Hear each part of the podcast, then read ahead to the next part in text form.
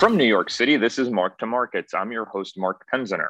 On this podcast, we discuss topics near and far from personal finance. Any questions or comments, I can be reached at mark.penziner at bernstein.com or call me directly at 212 969 6655. Well, I can't get through a call recently without the topic of taxes coming up. There's so much discussion about potential tax increases from the Biden administration, and, and it seems to be across the board capital gains, estate taxes, gifting, corporate tax rates. So I figured who better discuss this with than Bernstein's Director of Wealth Strategies Research, Tara Thompson, Popernik. Tara, thanks for joining. Thanks, Mark. Great to be here. So, Tara, I think you could be the most frequent guest on Mark to Markets. Before we get started, how's that make you feel? I, am I'm, I'm not sure. it's it's good to be popular. It, it, it's um, someone was asking me about being famous, and I said, as long as I am in my own mind, I think that's all that matters, right? so, so seriously, I think we have to start by trying to explain what's being proposed, and, and then we can get into the various complications and, and strategies to deal with it. So let's start on the individual side of things. And, and my understanding is that the, the the act that that is wrapping this all together is the American Families Plan, and that's Biden's proposal on personal tax rates. What is exactly in that, Tara? Sure. So, so there's really, and, and let me back up because we've been following all of this for about the last 18 months or so, really since the campaign. And as we've moved through time, things tend to move into a bit sharper focus with each iteration and um, with each new release uh, of something in one of these plans. So the executive branch has put forth two proposals. One is the American Families Plan, and that's really focused on um, issues related to um, individual, what I'll call individual infrastructure, things like um, childcare and um, tuition assistance and um, uh, you know, uh, caregiving and and other things to to help American families uh, reach the middle class. And then there's also the Made in America tax plan that's more physical infrastructure, the more traditional things that you might think about. Um, the American Families Plan focuses on paying through all of its provisions through tax reforms for individuals, whereas the Made in America tax plan focuses on raising taxes on corporations. So, for most of our clients, many of the things that they're focused on in their individual portfolios are the American Families Plan provisions. But we are also keeping an eye, particularly on our investment side, on, on what the Made in America tax plan um, might result in because uh, increases to corporate taxes may uh, impact corporate profitability down the road. Right. And that would have an impact potentially on the stock market and the stocks we own. Fair? Fair. So so let's start on the individual side with the American Families Plan. What what's the proposal in there? And then we can talk about where it winds up. Sure. So, so the big headlines are tax rate increases on income taxes. Um, you know, interestingly, as much as have, has been talked about the estate tax the, the American Families Plan is really more focused on income tax. And, and quite frankly, that's because that's where the revenue is. Um, you know, more specifically, what this plan would do is to increase um, capital gains taxes for people who are who have income over a million dollars from the current preferential long-term capital gains rate to be equal to at that million dollar threshold the individual highest income tax rate. So you're going from potentially 23.8% to 43.4% on capital gains if you have income over a million dollars. Now, let me stop you there. So, your capital gains rate on long and short term capital gains. Right now, short term is your ordinary income tax rate. So, call it 43 Correct. on the top bracket. The long term, you get this benefit. It's just rounding this off 23. This would move that also up to 43. So that's an 82% increase. I, I, guess the devil's in the details, and, and I don't know that we know this yet, but you said income over $1 million. What is defined as income? Sure. So that, that's adjusted gross income. And, and that's that's also a little bit of a squishy definition um, because at times we use AGI, meaning all the income sources you have before deductions. Other times it's modified AGI, which may either add back or subtract particular income items. So, um, you know, obviously the devil's in the details, but I think if you have a um, million dollar ta- income, and that includes both earned income from, say, a salary, any pension income, retirement distributions, and capital gains, if that on your tax return um, before you take deductions adds up to at or about a million dollars, you're probably within the crosshairs of um, this change. Does it also include, this is relevant for a lot of our clients, tax free interest on municipal bonds, or is that excluded in it? So potentially, potentially and that potentially is a big deal here right? Because mm-hmm. a, number of our, our wealthy investors generate a lot of income tax free from municipal bonds. They don't have at certain stages of their life lots of wages right? They got a lot of income through bonds. That could throw you in or out of that million dollar category for a certain segment of the listeners today. Correct correct. You know and i would say that um, in that category is also probably folks who have large um, retirement accounts who are taking large retirement distributions over time. Um, and you know c- combining your retirement distributions from the time that you're 72 and beyond with income and capital gains from your portfolio if that's pushing you up towards that million dollar threshold. This is really something to consider that that might be in your future. Now i'll, I'll throw a quick nuance out there that i, I don't want to get into for the purposes of time but there are some um, implications on real estate investors and real estate families with 1031 exchanges and limitations there. But but without going down that that course of discussion, and, and if you want to follow up with Tara or I about that, please do. Mm-hmm. The the other place I would guess this would have a major impact is if capital gains go up and, and you own an asset. For this example, let, let's say a business or, or, a, or a large stock holding does this impact Tara? I assume the answer is yes. How you think about that holding from here going forward? Uh, potentially, um, because the other aspect of this plan is to eliminate what has been widely known as the step up in cost basis at death.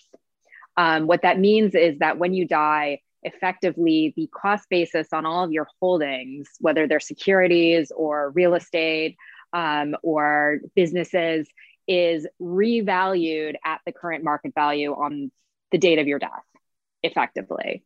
Um, what this plan would do is eliminate that step up and cause a capital gains realization at death for gains above a certain threshold. And that certain threshold is currently being discussed at around a million dollars per person. So a million dollars of gains would be stepped up. Beyond that, you would be paying capital gains tax at death.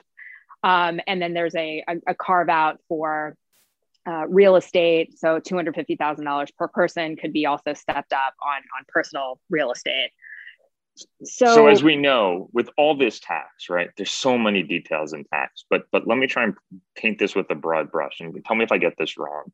Today, you own a business that that you that you built or purchased for a million dollars just to make this simple right? And at your death it's valued at 10 million dollars right? So there's a 9 million dollar gain. It was worth a million at, at, at mm-hmm. creation. It's 10 at the at your passing. The government says today you get a step up in basis and, and now the purchase the initial cost basis is also 10 million dollars. So there's no capital gains due, right? That $9 million a gain gets wiped away in what we call the step up in basis. Under this plan, in the simplest form, I know that there are these exemptions, et cetera, but now that $10 million gain is going to be recognized at death as a $9 million gain at death at these new tax rates, right? So you're talking about a 40% tax hit on 9 million bucks. That's a, if I got this right, and I know there, there's, you know, some other complications, but you're talking about a $4 million tax that you didn't have beforehand. Is that fair? Uh, th- that that is that is fair. Now there will so be a big change. Yeah, yeah. There there would be an estate tax um, credit for any of this capital gains taxes as that would be paid. They the um, plan has promised some special carve outs for family owned and operated businesses. Um, and so it really remains to be seen what the, and of course, the devil is in the details and all of these things, as you know. Um, you know, interestingly, one thing that that the plan preserves is the um, Section 1202 qualified small business stock um, gain exclusion.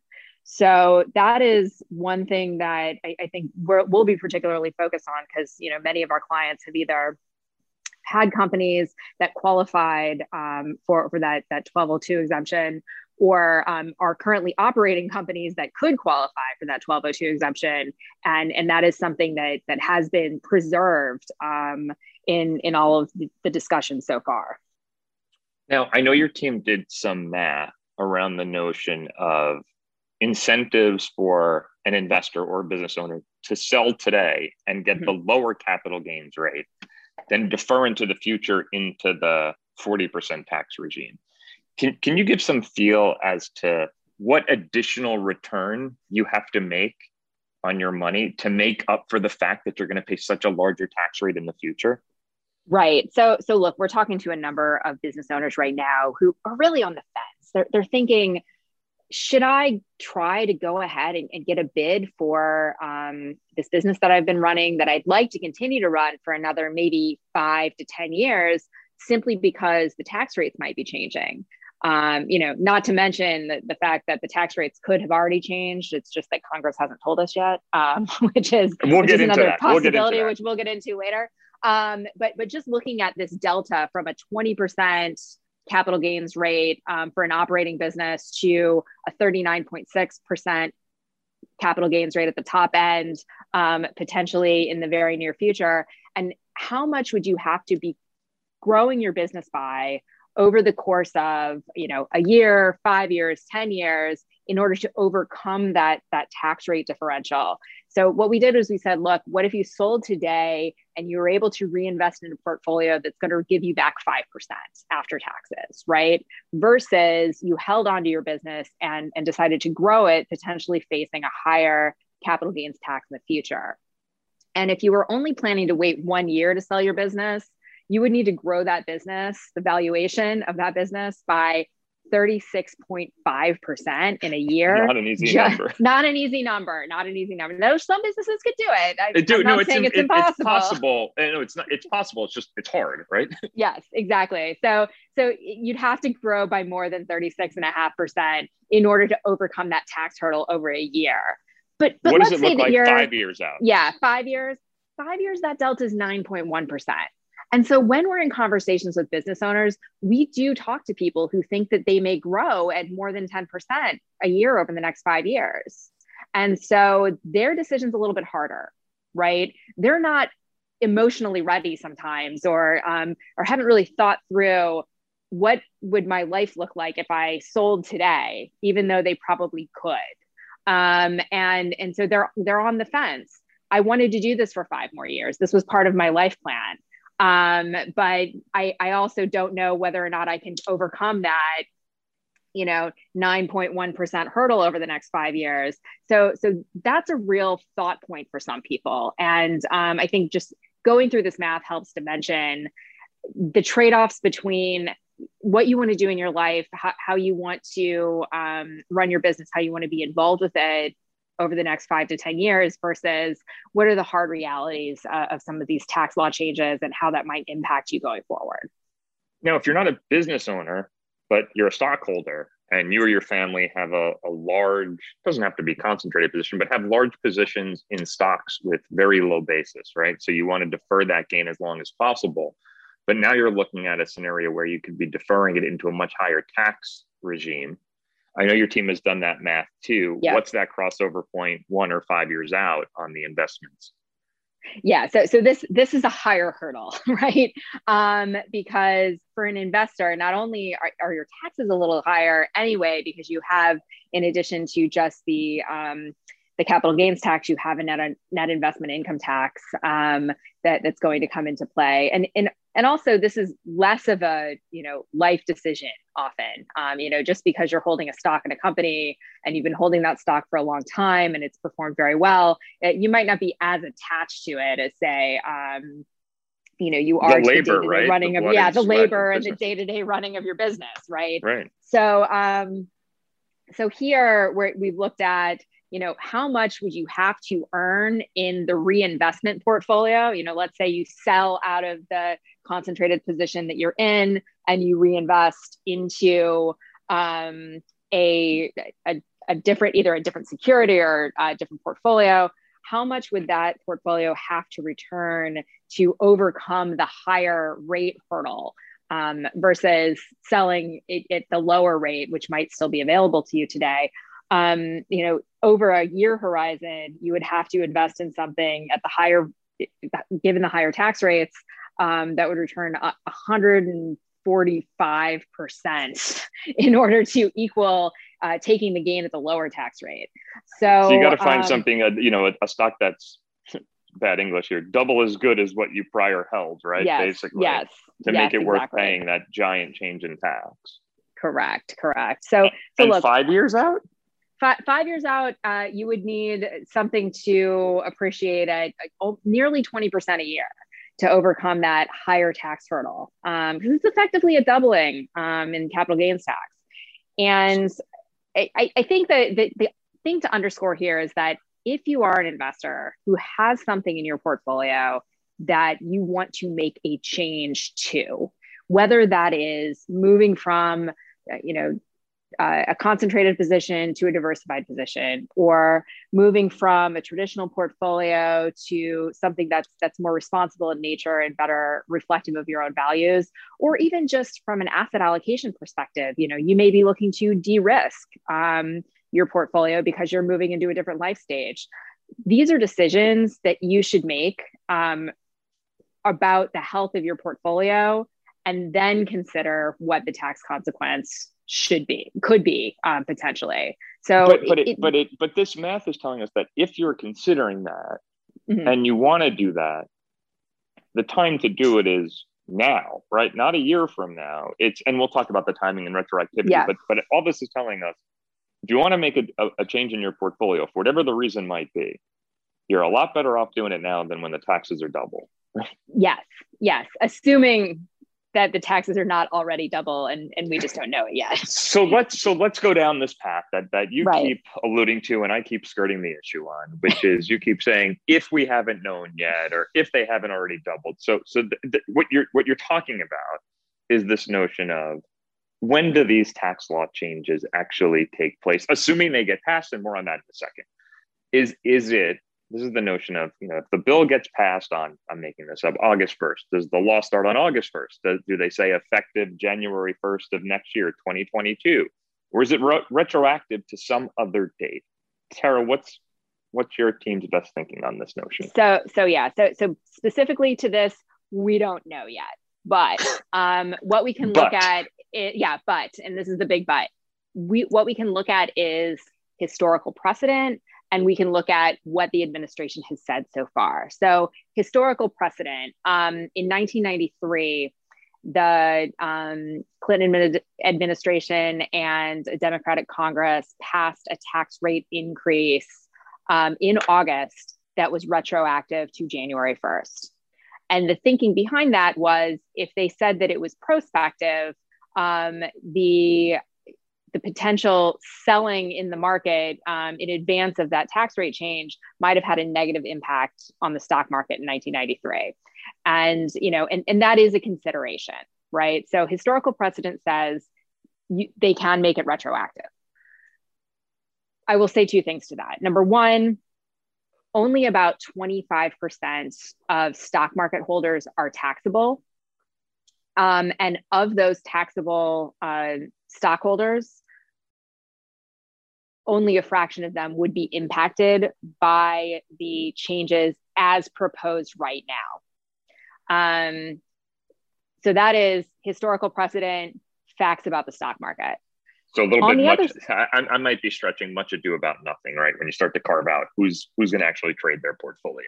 Yes, co- correct. But on the other side of that is what the administration has actually said, and and what the administration has actually said is is that the rates as proposed in the American Families Plan would be effective as of the introduction of that plan, which occurred on April 28th of this year.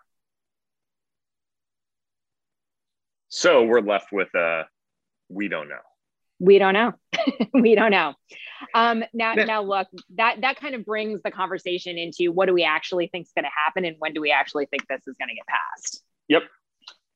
Um, so the the little discussed point um, that I think that the media hasn't really harped on, we we're publishing an article about this this week, um, is that the Senate parliamentarian on the Friday before Memorial Day weekend, so really when no one was paying attention, um, kind of threw a great procedural day, great flag. day to bury the news, right? great day to bury the news. So uh, she really threw a procedural flag in the Democrats on the Democrats' plans um, in their hopes to use the budget reconciliation process again for fiscal year 2021 so so you know let, us let's, let's go back in time. Um, what is reconciliation? Reconciliation is a process by which requires only 50 votes in the senate along with the consent of the vice president to to pass legislation. Typically in a fiscal year um, the the controlling party can only use the reconciliation process once the Democrats did do this um, on March 10th to pass the American Rescue Plan, which was, you know, if you recall, the the shots and checks bill. Mm-hmm. Um, so that funded vaccines, that that funded some additional stimulus spending. The parliamentarian informed the Senate after that that they could use reconciliation again. However, she didn't give them much detail. Um, the detail that was missing in that conversation uh, in April was that they would have to get the Republicans on the budget committee to agree. Our thinking is that that is probably not going to happen. So there, the, that means that the Democrats' next shot at reconciliation is in fiscal year 2022, which begins October 1st. So that's a huge, you know, complication in this, right? Because that that starts to tell you that that might push the clock back a bit. Correct. And so the later we get into the year, um, you know, now if we're, we're we're voting on legislation in the fourth quarter, the it gets harder and harder and harder to convince all 50 Democrats um, to vote for something that's retroactive when we're towards the end of the year. How does the notion of the filibuster factor into this? Right. So so that's that's why we're using the reconciliation process at all. Yep. Um, because of the filibuster. It's it's the it's the way to get a budget bill passed without being subject to the filibuster. And so we're we're putting the the Democrats would be putting all of this tax legislation and its um, and the spending that it's tied to into one massive catch-all reconciliation bill in the fall. One big not piecemeal plan. Here's the whole comprehensive thing kind of take it mm-hmm. or, or maybe not take it or leave it but negotiate on this or not. There's there's there's not 10 other parts coming down the road. Right. So so that's probably the um the most effective way to get this done is this sort of single comprehensive bill. Um you know the the other thing they could do is compromise on a smaller infrastructure bill this summer and then save a lot of this stuff for the reconciliation bill in the fall. And that that seems to be the strategy that they're attempting right now. Um, remains to be seen how successful that will be. Um, you know, there's there's a couple of other things they could do. They could just fire the parliamentarian, but um, I'm I'm not sure if they're they'll they'll get um, support for that. And the other thing, which has been discussed a lot, which is changing the filibuster rules. You know, could you change the rules in such a way that you could pass um, something more comprehensive um, with fewer than 60 senators voting on it? Now, you'd still have to get a majority. And, and it's not even clear right now that they have a majority um, of all Democrats wanting to vote for all of these provisions. Now, you touched on the notion of infrastructure when we first started this conversation, and you just hit on it again. I think that means we should just take one second to address the, the corporate side of the separate mm-hmm. plan that's not the, Amer- the American Families Act. Um, the Made in America plan, which is really on the corporate side, what's the I don't want to go down, you know, all the parts, but what's the key change in the corporate tax rate on on that bill? So yeah, the, the the key change there is really the corporate tax rate. Um, the um,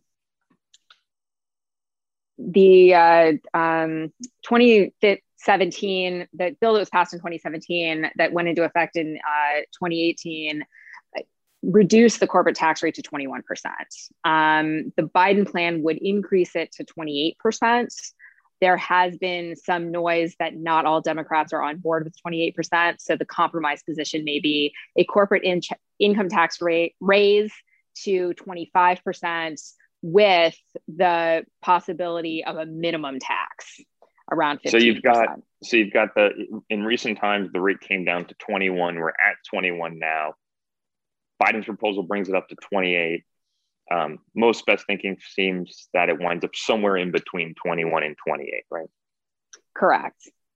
So with all of these things on the table, I, I think the the wrap up part of this discussion and question is what are I don't know one or two things, Tara, that investors should be thinking about doing in terms of planning for the potential for tax increases and not knowing when those are even effective? Sure. So, so the first thing that I would say is is take take a look at your portfolio.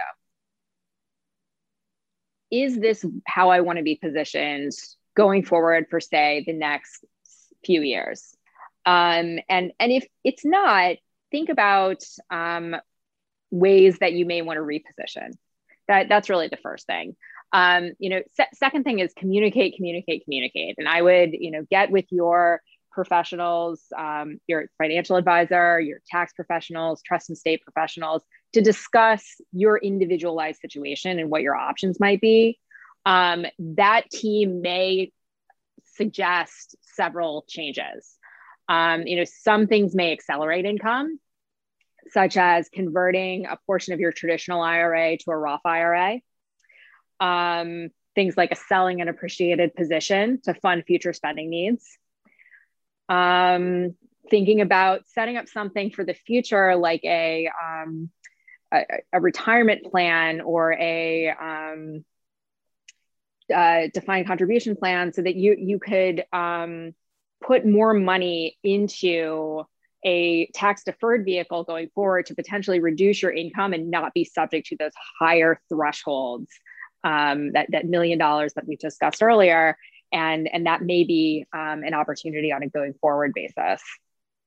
I mean, I think the big takeaway is there's a lot at play here. There's a lot of unknowns. The advice is going to be very custom to the individual. There will be some individuals where we'll consider not deferring income into a deferred, deferred compensation plan, depending on their very specific circumstances, right? So that they can get the income realized this year potentially and not in future years. There's there's charitable things we're, we're going to think about for people. Mm-hmm. There's elections on restricted stock grants and qualified opportunity zones and business sales. I mean, even harvesting gains, right? I think I think the the general point is you don't have to be, and we will not be on your behalf, a passive participant in what is a very complicated tax situation. Fair?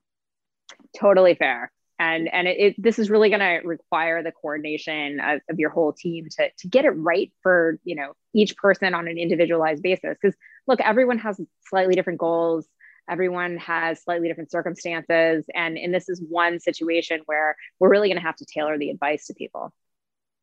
And i think not only the tailoring of advice but but being aware of what's happening the knowledge about it will I think empower clients, investors, and, and also maybe most importantly, not have them surprised next April 15th. Um, Tara, this was super helpful. Thanks for joining. Thanks for taking the time. And um, thanks for being, although I haven't checked this with the official statisticians, the, the most frequent guest on Market Markets. Happy to be here. Thanks, Mark. To our listeners, feel free to email me at mark.penziner at bernstein.com or call me at 212-969-6655 for any questions or comments on this or any other related topic. And make sure to like us or review this podcast wherever you listen to it. Until next time.